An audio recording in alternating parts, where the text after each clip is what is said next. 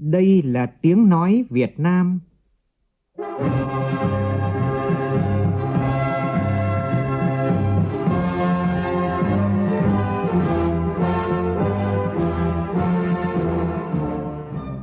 là tiếng nói Việt Nam, phát thanh từ Hà Nội, thủ đô nước Cộng hòa xã hội chủ nghĩa Việt Nam.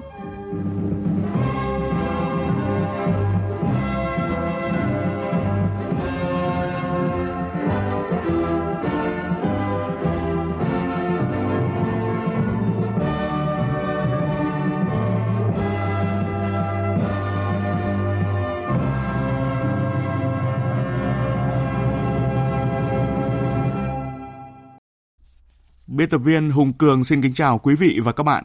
Mời quý vị và các bạn nghe chương trình Thời sự sáng của Đài Tiếng Nói Việt Nam. Hôm nay thứ năm ngày 15 tháng 2 năm 2024, tức ngày mùng 6 tháng riêng của năm Giáp Thìn. Chương trình có những nội dung chính sau đây.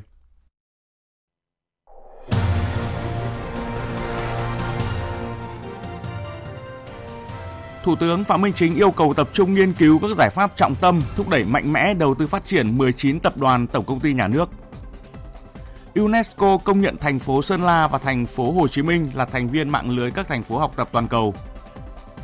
Mô hình cà phê sáng đối thoại với nhân dân của phường Phú Mỹ, thành phố Thủ Dầu Một, tỉnh Bình Dương. Trong phần tin quốc tế, Hàn Quốc thiết lập quan hệ ngoại giao với Cuba thông qua trao đổi thư chính thức ở trụ sở Liên Hợp Quốc. Lực lượng Houthi tại Yemen tuyên bố sẽ tăng cường các cuộc tấn công ở Biển Đỏ nếu Mỹ coi lực lượng này là nhóm khủng bố toàn cầu. Trong chương trình còn có bình luận nhan đề Bàn làm không bàn lùi và thông điệp từ những chuyến đi xuyên Tết của Thủ tướng.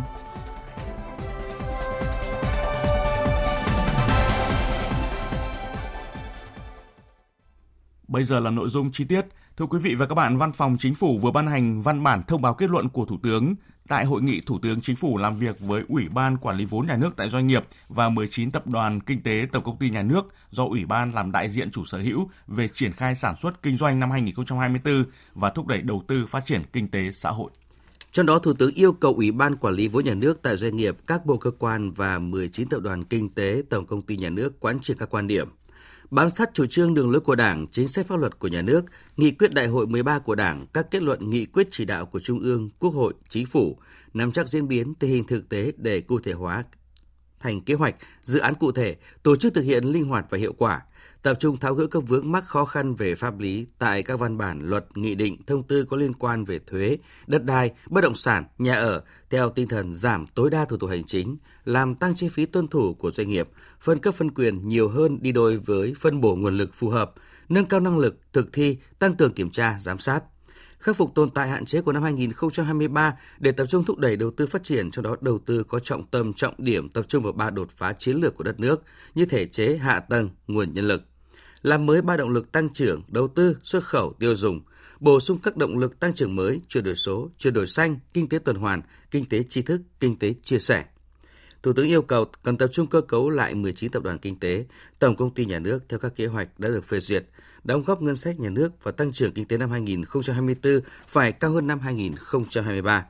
19 tập đoàn kinh tế tổng công ty nhà nước phải chủ động tích cực hiệu quả trong việc đầu tư phát triển mở rộng sản xuất, kinh doanh theo hướng chuyển đổi số, chuyển đổi xanh, kinh tế tuần hoàn dựa trên cơ sở đổi mới sáng tạo và khoa học công nghệ. Hôm nay là ngày người lao động công chức viên chức trở lại làm việc sau kỳ nghỉ Tết Nguyên đán. Dịp này, các doanh nghiệp và người dân bày tỏ mong muốn và đề nghị chính phủ, lãnh đạo chỉ đạo các cấp, các ngành, các địa phương bắt tay ngay vào công việc, khắc phục tình trạng đủng đỉnh đầu năm, cuối năm vội vàng, và trong phần sau của chương trình, biên tập viên Đài Tiếng Nói Việt Nam có bình luận bàn làm không bàn lùi và thông điệp từ những chuyến đi xuyên Tết của Thủ tướng. Mời quý vị và các bạn chú ý theo dõi. Mô hình cà phê sáng đối thoại với nhân dân của Đảng ủy phường Phú Mỹ, thành phố Thủ Dầu Một, tỉnh Bình Dương là mô hình mới để lãnh đạo địa phương lắng nghe những gì người dân cần. Qua đối thoại, nhiều vấn đề được giải quyết ngay, không cần theo đường văn bản, vốn phải mất hàng tuần, hàng tháng. Mô hình này đã góp phần nâng cao đời sống người dân, củng cố niềm tin của dân vào Đảng, chính quyền thành phố.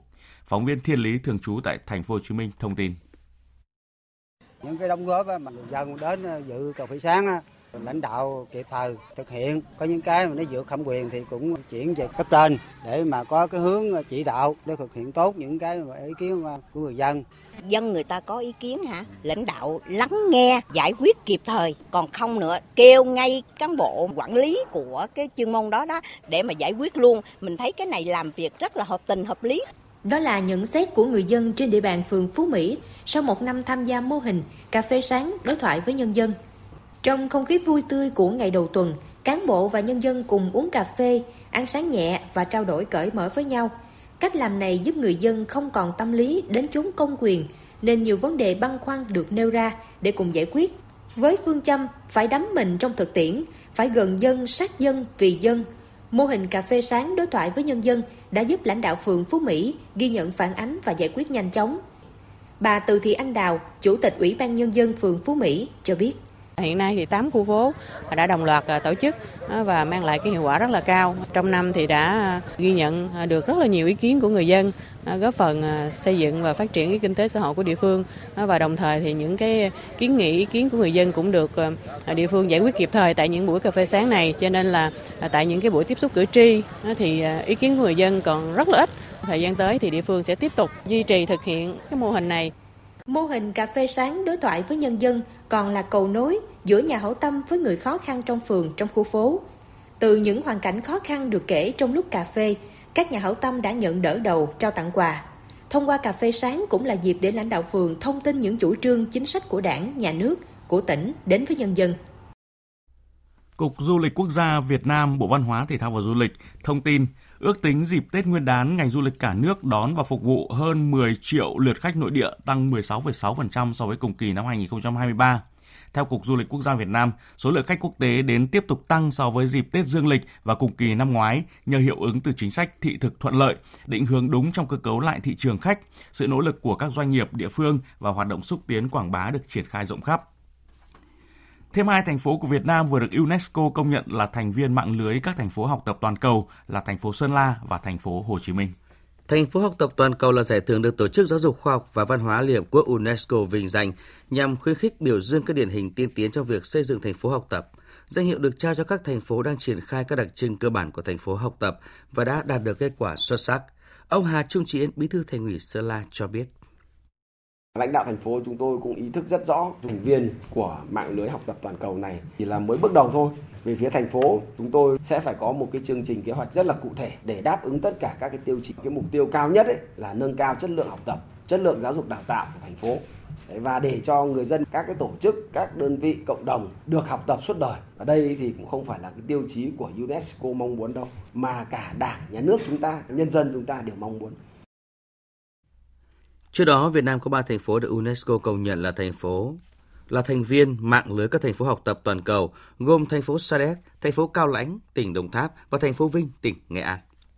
Thưa quý vị và các bạn, từ chỉ 2 triệu đô la Mỹ nguồn vốn đầu tư trực tiếp nước ngoài vào năm 1987 đến nay, nguồn vốn FDI vào Việt Nam đã đạt tới 23,2 tỷ đô la Mỹ vào năm 2023.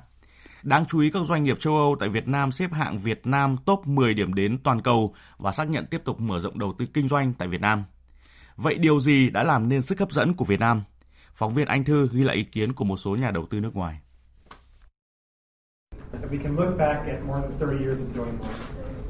Trong thời gian hoạt động tại đây, chúng tôi nhận thấy Việt Nam đã có sự chuyển mình mạnh mẽ. Điều này có được trước hết là nhờ sự tài năng và nhiệt tâm của người dân Việt Nam. Thứ hai, nhiều doanh nghiệp Mỹ cũng đang nỗ lực để đóng góp cho mối quan hệ hợp tác giữa hai nước. Chúng tôi tin tưởng vào cơ hội đầu tư vào Việt Nam và chúng tôi tin tưởng vào tương lai tươi sáng của Việt Nam. Và chúng tôi rất vui mừng khi được làm một phần đóng góp cho sự phát triển của Việt Nam. Đó là nhận định của ông Rafael Franken, giám đốc Meta khu vực châu Á Thái Bình Dương, công ty mẹ của Facebook, khi đánh giá về môi trường đầu tư của Việt Nam.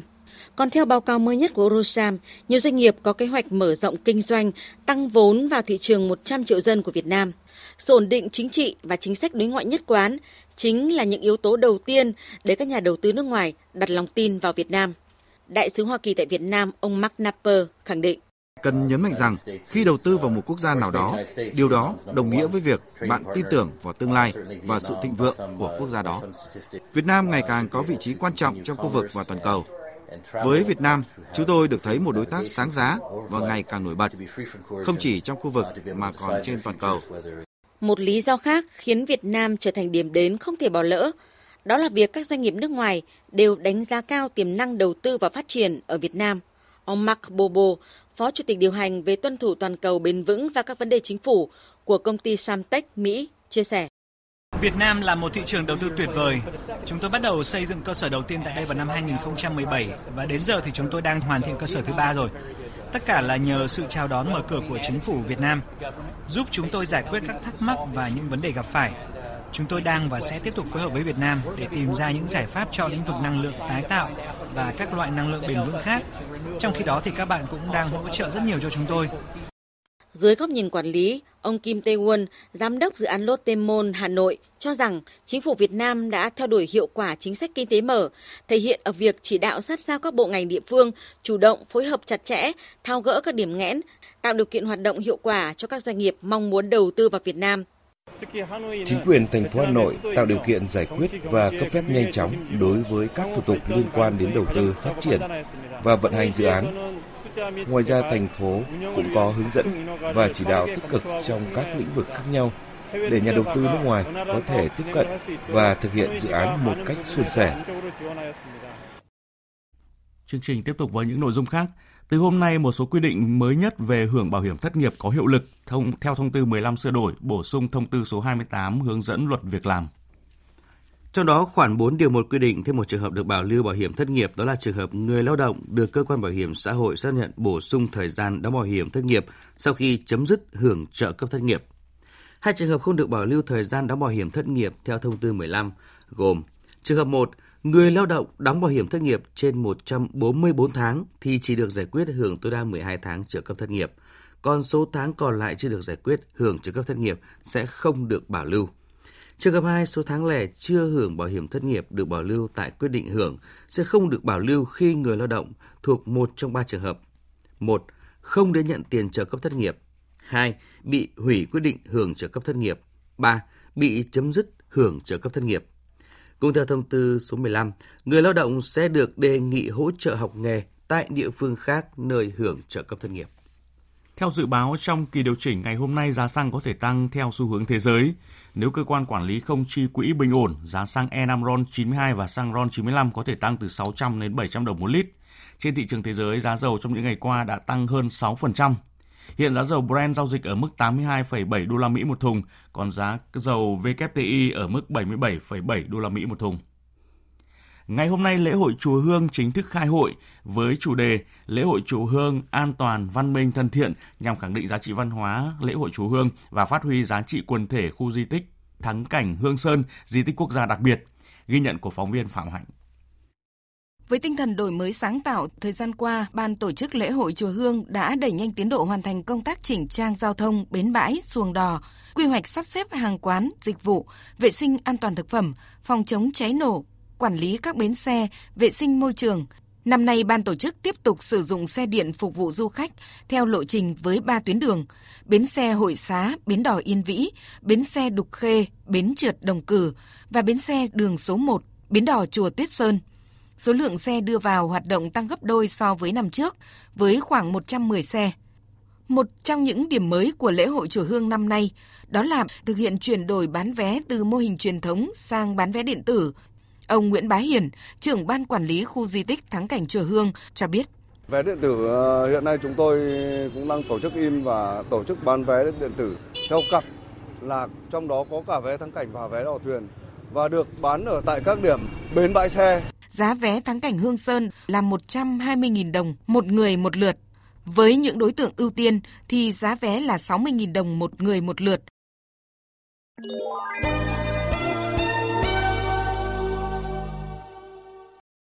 Chuyển sang phần tin quốc tế.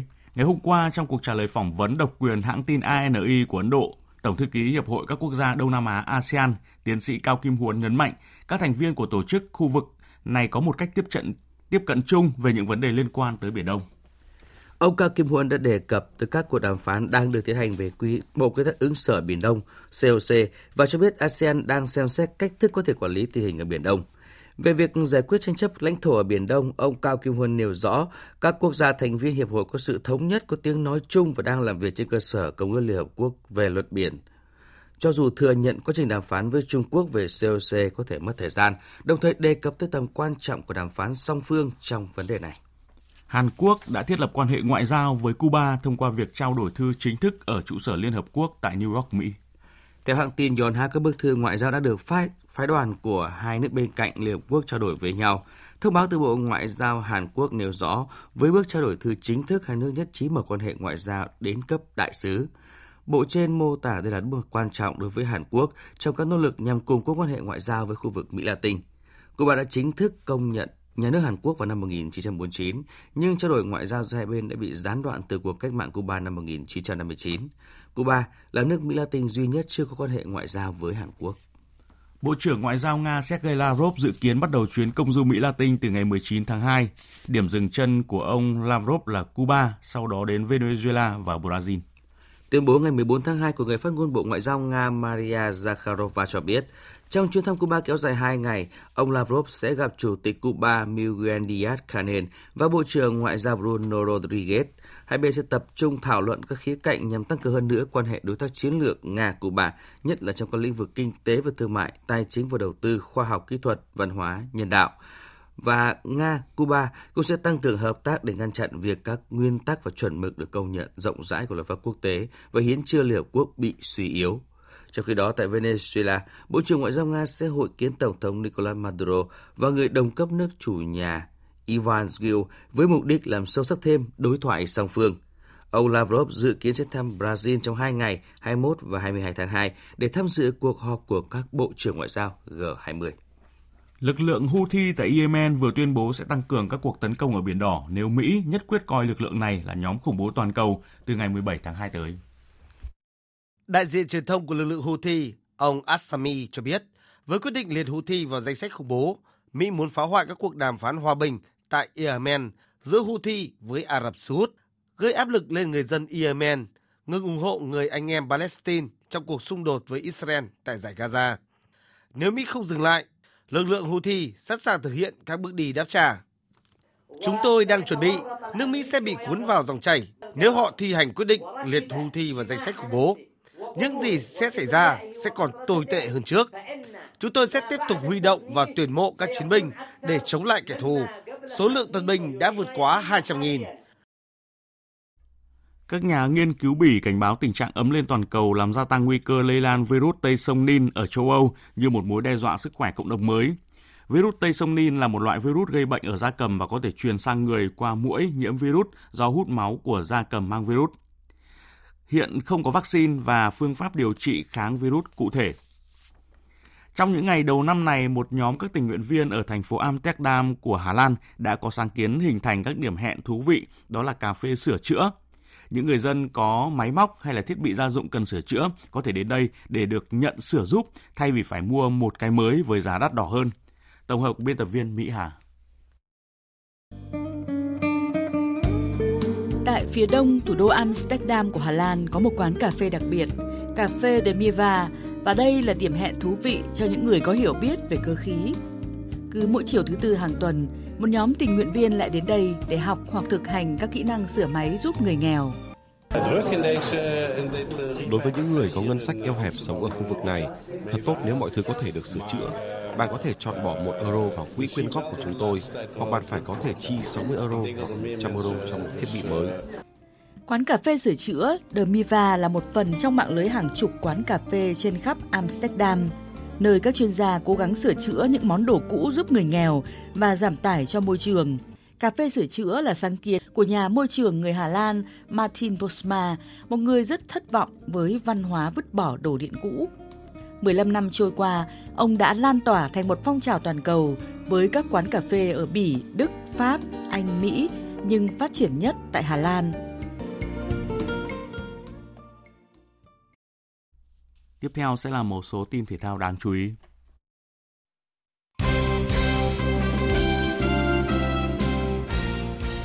Thưa quý vị và các bạn, Liên đoàn bóng đá Indonesia cho biết đang đàm phán để nhập tịch một tiền đạo hạng A trước hai trận gặp đội tuyển Việt Nam tại vòng loại World Cup 2026 vào cuối tháng 3 tới đây. Hiện thông tin về cầu thủ này vẫn đang được giữ kín. Huấn luyện viên của Inter Miami Gerardo Martino cho biết cầu thủ Messi đã bình phục chấn thương và có thể ra sân thi đấu trong trận đấu giao hữu với Newell Old Boy của Argentina. Trước đó Messi không thi đấu trong phần lớn chuyến du đấu châu Á. Tối qua ở vòng 16 đội của AFC Champions League, câu lạc bộ của Thái Lan Bangkok United đã có trận đấu hay trước câu lạc bộ Yokohama Marinos của Nhật Bản.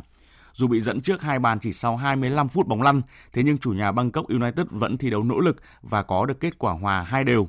Vào ngày 21 tháng 2, hai đội sẽ gặp nhau ở trận lượt về trên sân của Yokohama. Tiếp theo là kết quả hai cặp đấu Champions League vòng loại trực tiếp diễn ra sáng nay. Paris Saint-Germain đã có chiến thắng 2-0 trước Real Sociedad, trong khi đó Lazio cũng có chiến thắng 1-0 trước Bayern Munich.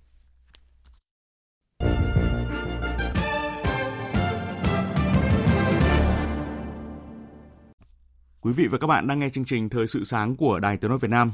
Thưa quý vị và các bạn, câu chuyện mang lại nhiều cảm xúc đầu năm mới Giáp Thìn là những cuộc làm việc ngay tại chân công trình của một số dự án trọng điểm quốc gia của Thủ tướng Chính phủ. Cuộc làm việc nào cũng toát lên tinh thần khẩn trương, quyết liệt, không để thói quen đủng đỉnh riêng hai làm trì trệ hoạt động sản xuất, kinh doanh, ảnh hưởng đến mục tiêu tăng trưởng năm 2024. Nhà báo Vân Thiêng có bình luận, bàn làm không bàn lùi và thông điệp từ những chuyến đi xuyên Tết của Thủ tướng. Mời quý vị và các bạn cùng nghe. Tuy chưa đạt kỳ vọng, nhưng mức tăng trưởng GDP 5,05% trong năm qua là kết quả tích cực của kinh tế đất nước giữa bối cảnh vẫn còn chịu tác động nặng nề từ dịch bệnh và xung đột địa chính trị trên thế giới. Hiệu quả điều hành nền kinh tế, kết quả đấu tranh phòng chống tham nhũng, quá trình thanh lọc những phần tử thoái hóa biến chất để đảng ta ngày càng trong sạch vững mạnh. Đất nước có đội ngũ cán bộ dám nghĩ, dám làm, dám chịu trách nhiệm, dám hy sinh vì lợi ích quốc gia dân tộc là kinh nghiệm quý báu để chúng ta tự tin vào khí thế mới, động lực mới của đất nước chủ động vượt qua khó khăn, giành nhiều thắng lợi hơn nữa trong năm 2024.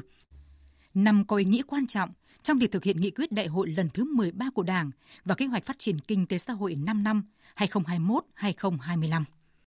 Trong khi người dân cả nước hân hoan đón năm mới Giáp Thìn với khát vọng phồn vinh hạnh phúc, thì hàng vạn kỹ sư, công nhân trên các công trình dự án trọng điểm quốc gia với tinh thần làm việc, vượt nắng thắng mưa, thi công xuyên lễ, xuyên Tết – nhằm nhanh chóng hoàn thiện hệ thống kết cấu hạ tầng hiện đại, đồng bộ, tạo động lực mới, thúc đẩy nền kinh tế bứt phá, hiện thực hóa khát vọng, đưa đất nước hóa rồng trong tương lai không xa. Mừng năm mới, chúng ta vui khi hàng trăm km đường cao tốc, đường ven biển được đưa vào khai thác trong năm qua. Các gói thầu cao tốc Bắc Nam giai đoạn 2 2021-2025 đang đẩy nhanh tiến độ. Đường vành đai 4 Hà Nội, vành đai 3 thành phố Hồ Chí Minh – sân bay quốc tế Long Thành, nhà ga T3, sân bay Tân Sơn Nhất, đường dây 500 kV mạch 3 từ Quảng Bình đến phố nối Hưng Yên và nhiều tuyến cao tốc khác cũng đang tích cực thi công, mở ra cơ hội phát triển cho nhiều địa phương. Từng đồng vốn ngân sách được giải ngân kịp thời, sử dụng đúng mục đích đang trở thành đòn bẩy cho đất nước phát triển. Chúng ta vui khi ngay tháng đầu tiên của năm nay, kinh ngạch xuất khẩu hàng hóa của cả nước ước đạt 33,5 tỷ đô la Mỹ, tăng 42% so với cùng kỳ năm ngoái. Ngày trong và sau Tết, mỗi ngày hàng ngàn chuyến xe chở cà phê, cao su, sầu riêng, chuối mít từ Tây Nguyên, Tây Nam Bộ xuất đi nước ngoài, hứa hẹn viết tiếp kỷ lục xuất khẩu nông sản Việt trong năm tới. Đường về các thành phố lớn, các trung tâm kinh tế hai đầu đất nước những ngày này lại đông đúc với những cán bộ công nhân hối hả trở lại với công xưởng nhà máy – cùng niềm hy vọng một năm tươi mới về việc làm, về thu nhập, ổn định cuộc sống. Nhiều doanh nghiệp đã thông báo tuyển công nhân, thợ kỹ thuật bậc cao, chuẩn bị vận hành những đơn hàng mới với nhu cầu hàng triệu lao động trong năm nay và nhiều nhà máy công nhân làm xuyên Tết để kịp giao hàng đúng hạn. Những chuyến thị sát công trường xuyên Tết của người đứng đầu chính phủ, tinh thần thi công, vượt nắng thắng mưa trên các công trình trọng điểm quốc gia, những chuyển động tích cực của nền kinh tế đất nước ngay trong tháng đầu năm Giáp Thìn – là thông điệp khẳng định tinh thần chỉ ban làm không bàn lùi. Không để suy nghĩ, đùng đỉnh riêng hai, ảnh hưởng đến đà phục hồi và phát triển của nền kinh tế. Tạo những kỳ tích mới, đưa đất nước tiếp tục tiến về phía trước trong năm con rồng. Quý vị và các bạn vừa nghe bình luận nhan đề Bàn làm không bàn lùi và thông điệp từ những chuyến đi xuyên Tết của Thủ tướng.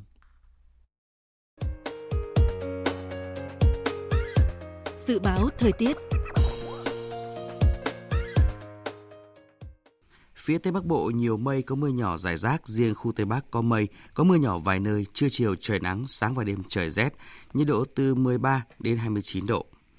Phía Đông Bắc Bộ và Thanh Hóa nhiều mây có mưa nhỏ rải rác, sáng và đêm trời rét, nhiệt độ từ 16 đến 24 độ. Khu vực từ Nghệ An đến Thừa Thiên Huế nhiều mây có mưa vài nơi, chiều và đêm có mưa, mưa nhỏ rải rác, đêm trời rét, nhiệt độ từ 17 đến 27 độ. Khu vực từ Đà Nẵng đến Bình Thuận, phía Bắc có mưa vài nơi, trưa chiều trời nắng, chiều tối và đêm có mưa, mưa rào rải rác. Phía Nam ngày nắng, đêm không mưa, gió Đông Bắc cấp 2, cấp 3, nhiệt độ từ 21 đến 29 độ. Phía Nam có nơi trên 29 đến 32 độ, có nơi trên 32 độ. Tây Nguyên ngày nắng, đêm không mưa, nhiệt độ từ 17 đến 33 độ. Nam Bộ ngày nắng, riêng miền Đông có nơi có nắng nóng, đêm không mưa, gió Đông Bắc đến Đông cấp 2, cấp 3, nhiệt độ từ 22 đến 35 độ. Khu vực Hà Nội nhiều mây có mưa nhỏ rải rác, sáng sớm và đêm trời rét, nhiệt độ từ 17 đến 24 độ. Dự báo thời tiết biển Bắc Vịnh Bắc Bộ có mưa vài nơi, đêm và sáng có sương mù và sương mù nhẹ, tầm nhìn xa trên 10 km giảm xuống dưới 1 km trong sương mù, gió nhẹ, từ chiều tối gió chuyển đông bắc cấp 3 cấp 4. Nam Vịnh Bắc Bộ, vùng biển từ Quảng Trị đến Quảng Ngãi có mưa vài nơi, gió nhẹ, từ chiều tối gió chuyển đông bắc cấp 3 cấp 4. Vùng biển từ Bình Thuận đến Cà Mau có mưa vài nơi, gió đông bắc cấp 5, chiều tối và đêm có lúc cấp 6 giật cấp 7 cấp 8, biển động. Vùng biển từ Cà Mau đến Kiên Giang có mưa vài nơi, gió đông bắc đến đông cấp 4. Khu vực Bắc Biển Đông, khu vực quần đảo Hoàng Sa thuộc thành phố Đà Nẵng không mưa, gió đông bắc cấp 4 cấp 5. Vùng biển từ Bình Định đến Ninh Thuận, khu vực giữa biển Đông có mưa rào vài nơi, gió đông bắc cấp 4 cấp 5. Khu vực Nam Biển Đông, khu vực quần đảo Trường Sa thuộc tỉnh Khánh Hòa có mưa rào và rông vài nơi, gió đông bắc cấp 5, riêng vùng biển phía Tây đêm có lúc cấp 6 giật cấp 7 cấp 8, biển động. Vịnh Thái Lan có mưa rào và rông vài nơi, gió đông cấp 3, cấp 4. Vừa rồi là những thông tin dự báo thời tiết. Bây giờ chúng tôi tóm lược một số tin chính vừa phát.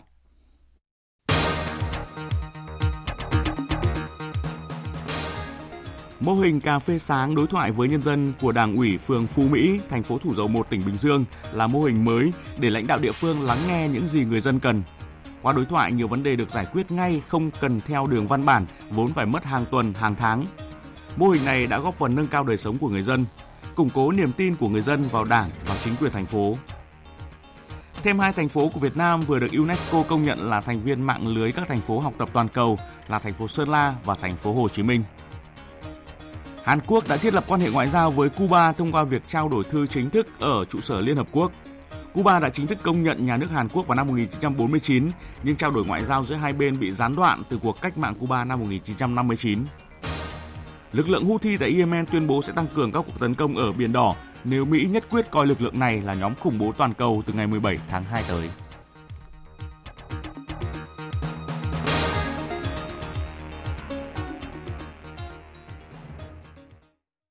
Phần tóm lược những tin chính vừa rồi đã kết thúc chương trình Thời sự sáng nay của Đài Tiếng Nói Việt Nam. Chương trình do biên tập viên Hùng Cường thực hiện với sự tham gia của phát thanh viên Sơn Tùng và kỹ thuật viên Thu Hằng, chịu trách nhiệm nội dung Nguyễn Vũ Duy.